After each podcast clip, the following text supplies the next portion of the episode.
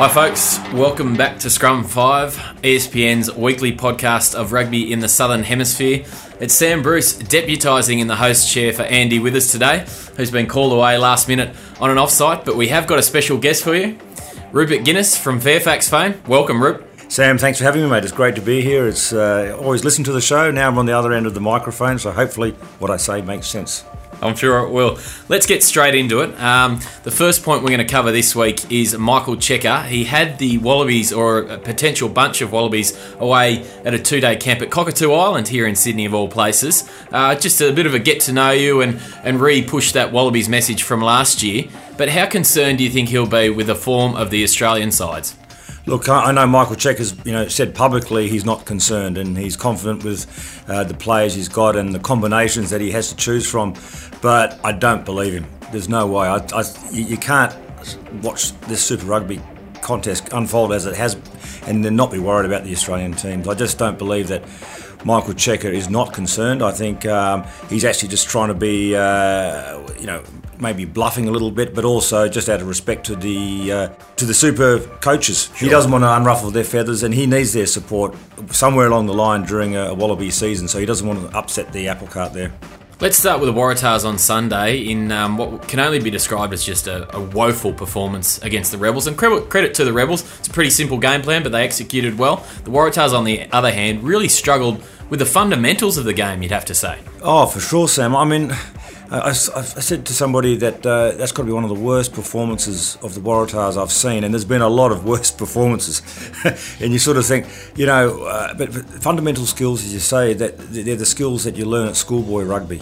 And these are professional athletes. And I know we've seen this before with Waratah sides and other teams as well along the way, but um, I just think it's it's a really massive uh, you know, flaw. Not it's worse than a flaw. It's just it's just as professionals they shouldn't be doing that it's, it's like if I made a whole heap of typos in a story, Absolutely. which I do make typos, but a whole heap of them, I don't know about that. And I just think that it should, uh, you know, uh, Daryl Gibson has got to be really worried. Um, I think there's something really amiss. It was almost like a Waratah side that was playing without um, pride dare I say it. I'm sure individually they're trying their best, but uh, collectively they're not the side that won a super title a couple of years ago. Are there a few players in that side that should be worried about their Wallabies positions? I know Israel Folau probably had his worst game I think we've seen in rugby on the weekend, but we know he's at a lock at 15 for the Wallabies. Nick Phipps, geez, I thought when Matt Lucas came on late in the game that he probably deserves a start this week. Obviously, Kurtley Beale was out injured.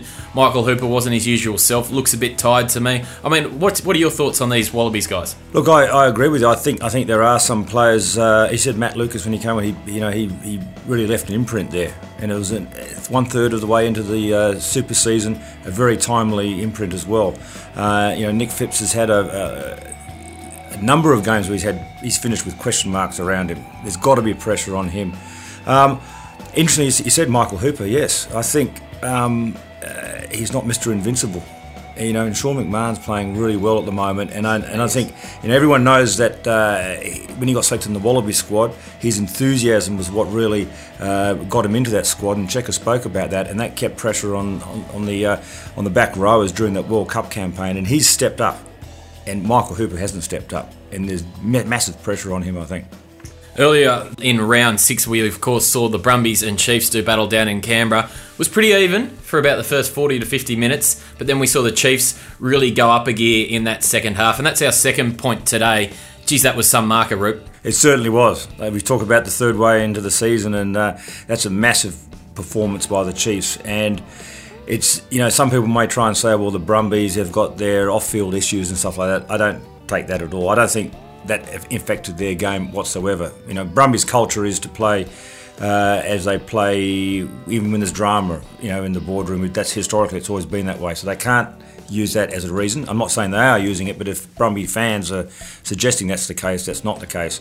Um, uh, the Chiefs got to give the Chiefs credit for how they're playing they are playing superb rugby, and uh, you know to, to beat a Brumby side like that uh, is not by coincidence. They're just they're playing a remarkable game. I think it really showed the gulf between the skill sets and what I wrote about in, in Pick and Go this week, uh, particularly Aaron Cruden. I mean, we've seen over the years when guys have had serious knee injuries that it quite often takes 18 months to two years even before they seem to get back to their best. But geez, he looks like he hasn't missed a beat. No, exactly, exactly. And uh, you, you, know, you, you talk about even in, in their in their uh, recovery or comeback, you know, the work that they do. I mean, I'm sure he's, he's got to, you know, he's had to come back, but he's he's obviously done a lot of work with his basic skill sets as well when he can, and uh, use that diligence to the simple things, the stuff we don't see behind the scenes, you know, in those grey afternoons when nothing else is happening, but they're, you know, they may be, have one leg left, but they're still able to do something, and I think that's sort of something which um, Australia lacks. I don't know, you know, obviously can't talk about all the players, but I just sort of suggest that, you know, when you see how the skill levels drop in Australian teams massively, um, it's, it's well, I don't believe they're as conscientious as what a Kiwi player is, and. Uh, you put that all together in a team like the Chiefs, and then you get an end result like that against the Brumbies. I think you'd have to say too that in terms of those All Blacks vacancies that we know are there from last year's World Cup, Dan Carter, Richie McCaw, Ma'a Nonu, Conrad Smith, there's a host of guys in New Zealand, particularly at the Chiefs, who are really putting their hand up and saying, "I want this." Whereas in Australia, with our vacancies, no one's really announcing themselves. No, in Australia, in Australia, I think in Australia players would expect it. Whereas the Kiwi players, as you said, they want it. They've got to put their hands up, and they know they have to step up another level. They know there's a massive opportunity there to uh, not just get selected for the uh, for the first test for the All Blacks this year, but this is like a, a, new generation coming in, and you can get a if you get that position in an All Black side, you can hold it for a long time. Because the reason why you can hold it is because you know beneath you there's pressure, so you have to maintain that level. And I just think in Australia, because there isn't the depth, even when players get into a Wallabies squad, uh, they subconsciously don't feel the pressure because they they know there's a massive void of, of, of talent behind them, and I just think it's it's almost that the better you get in the in the uh, All Blacks rugby uh, scheme of things, the harder it gets because there's all that pressure there, and uh, I just think it's uh, you know there's certainly life after. Um, you know, uh, Dan Carter and Richie McCaw, etc., in, in, the All Blacks side. And we've seen that in All Blacks teams in the past, how they just churn out players after players of the same skill, the same calibre of player. We don't. So, you know, it'll be very interesting to see this year. Just quickly on Damian McKenzie, obviously has Ben Smith blocking him there at fullback for the All Blacks. But if you're Steve Hansen, are you throwing him in for maybe one test against Wales come June? Oh, I, th- I think it's always good to give it if there's an opportunity because I don't think the, the it's not going to be a massive uh, change or shift in the uh, quality of that All Black side. So why not? I think it's it's it's, it's really valuable to give somebody experience, and uh, you know whether whether it works or not, I don't think. I mean, it may affect the end result of that test, but I don't think it's going to uh, you know affect the uh, the uh, the outcome of the All Blacks' future. So why not give them a crack? Just before we leave the Chiefs, then. are they the clear favourites now for the Super Rugby title? Oh, I think you'd have to say so you know, and I think they'll embrace that too. I think they'll, I think there's a lot more in that Chiefs side. Um, it's really exciting to, to, to, you know, they're the side you want to watch each, each week now.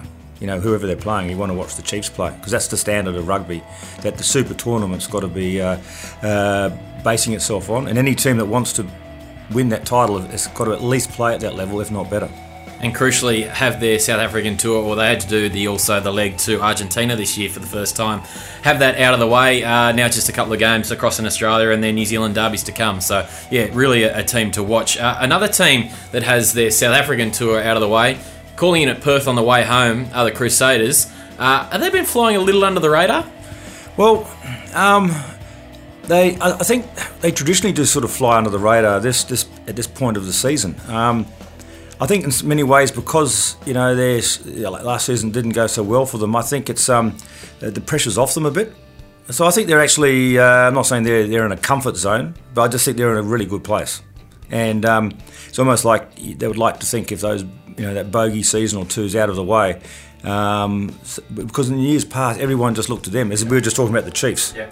the pressure's off them now and perhaps in the Crusaders, you know, uh, outfit, they can start to enjoy their rugby a bit more. Um, just subconsciously, they just uh, can relax and play more natural rugby, and then they're in a position now where, um, um, you know, traditionally they do end up getting momentum towards the back end of the season. So, I, yeah, I definitely would keep another eye on the Crusaders for sure. Uh, they had two differing wins over in South Africa, really grinding win over the Sharks and then a sort of a points fest against the Lions last week. Uh, Ryan Crotty, another player probably pushing alongside Charlie Ngatai for Nonu's uh, vacant jersey there in the All Blacks. How important is it to win in varying fashions? Oh, massively so. Because you just, particularly when you get to the knockout rounds and you just don't know what the conditions are going to be like. You don't know what the, uh, you don't know where you're going to be playing for, for starters, and you may have to play. That's one of the unique things of Super Rugby is, uh, you know, you can be playing at home. Then next week you may have to be in South Africa, and then you may have to be in New Zealand after that, playing knockout rounds. So you have to be adaptable, and um, that's as much as a uh, mental thing as a physical thing. But uh, if you can't uh, handle that situation, you're not going to win uh, a title, and you because you, you, can't use it as, as excuses. And for that, talking about the style of game, I think you've got to, you know, you could be, you know, Kiwi sides play differently than South African sides, so you have to be adaptable within a week to, to play a different style of game. I know teams say we play our style of game. Uh, it's always interesting to I can understand the theory of saying we're not worried about what how they play, we're worried about how we play, but you still have to combat a side that, that has a certain style. So the more uh, adaptable you can be, the better and calling off in uh, or calling in in Perth on the way home. They're now they're at the moment facing the Force on Friday night. Uh, comfortable win. Oh, I think so. You know, I don't know how, how did the Force lose that game last week.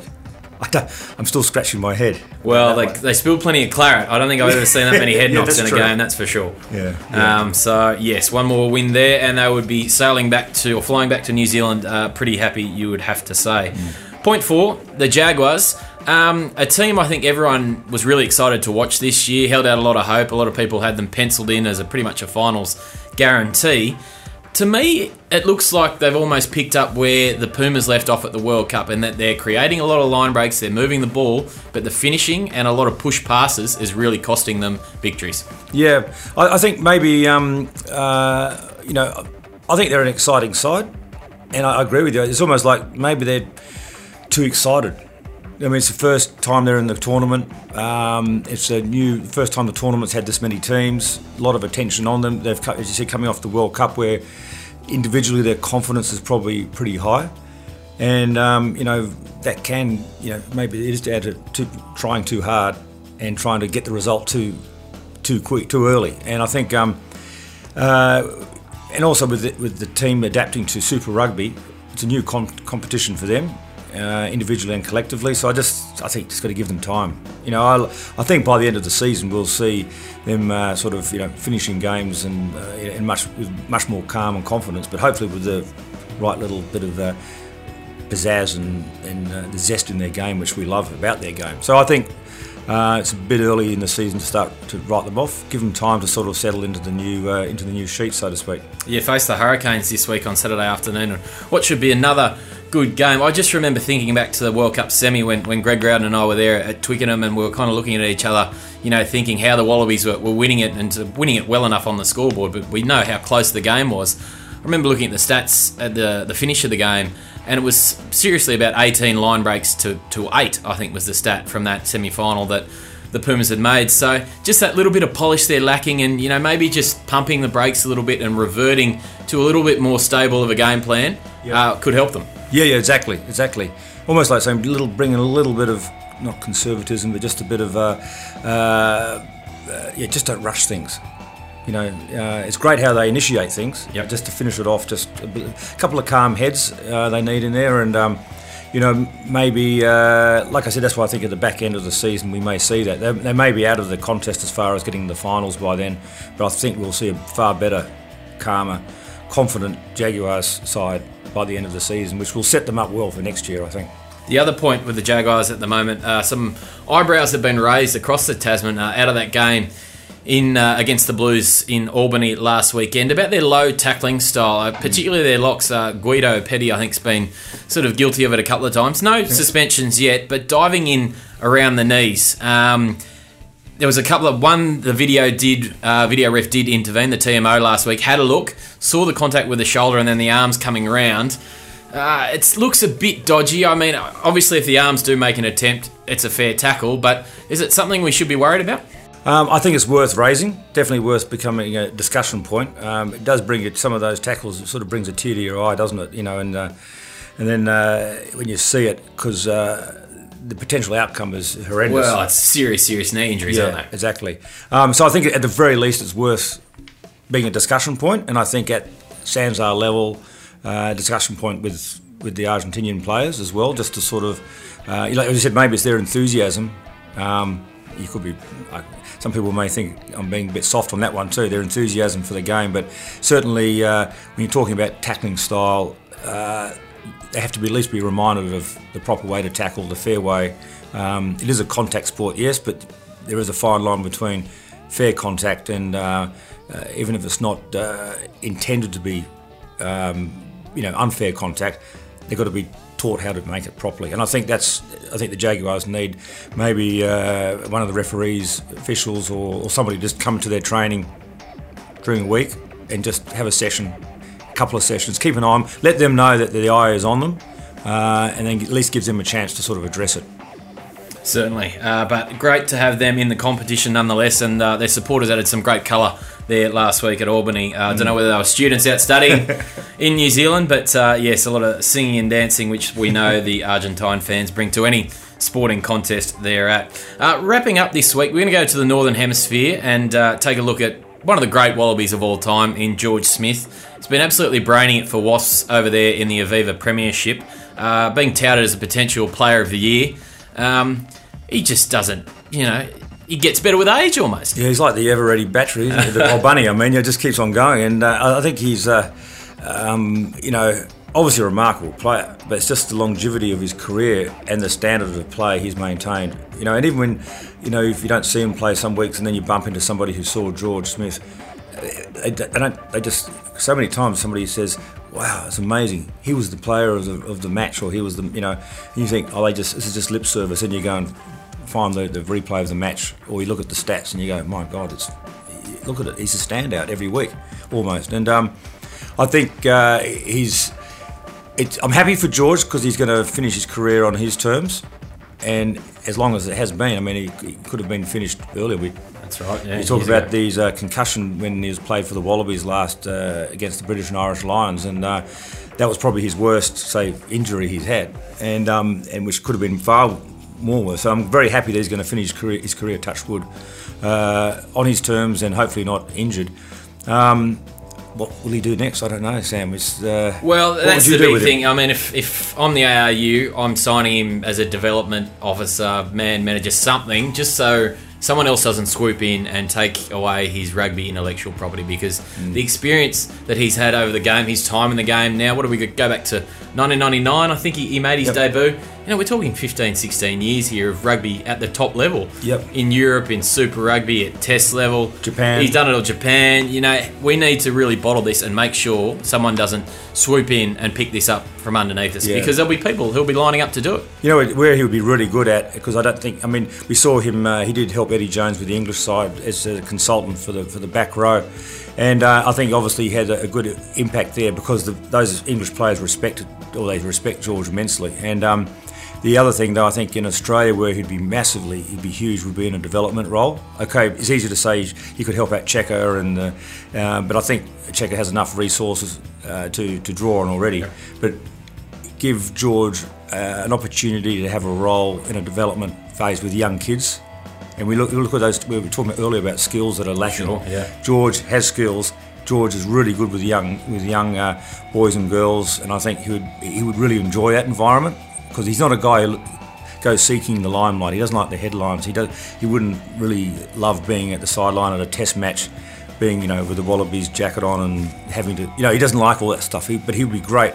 Um, with his uh, Islander background as well, uh, with a bunch of young 14, 15 year olds, uh, and steering that new generation of, of talent through. Yeah, I remember watching him. Um, I think when the ABC used to show the schoolboy tens way back in the in the day, and he was playing for Cromer High School, and I think it was probably Jimmy Maxwell waxing lyrical about him after the game, and you thought at the time, well, just, this guy's got the raps. Let's see what he can do, and he's certainly gone on to dominate. Uh, he's a guy that you've had a bit to do with over the years. What do you think makes him such a, a special player?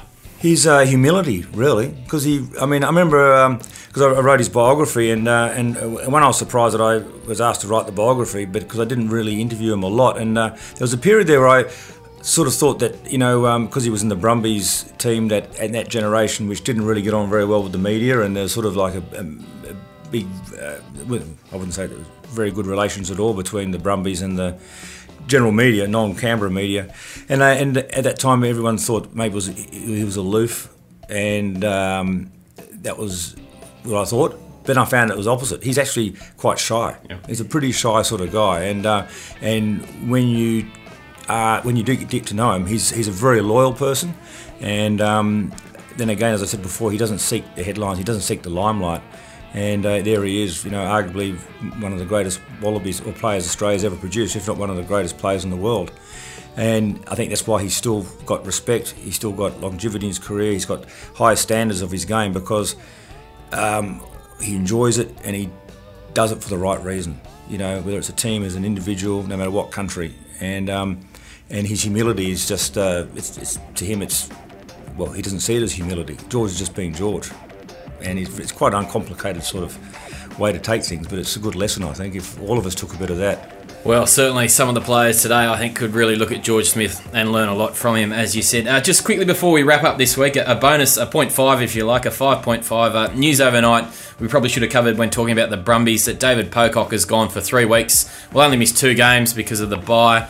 Um, it's all part of this crackdown on what they call the neck roll or the neck grab. Mm. Um, they play the Waratahs, as who we mentioned are struggling in Sydney next week. Uh, they've got the bye. Both teams have got the bye this week. Um, is this really going to upset the, the Brumbies' cause on the back of that loss to the Chiefs? Do you think?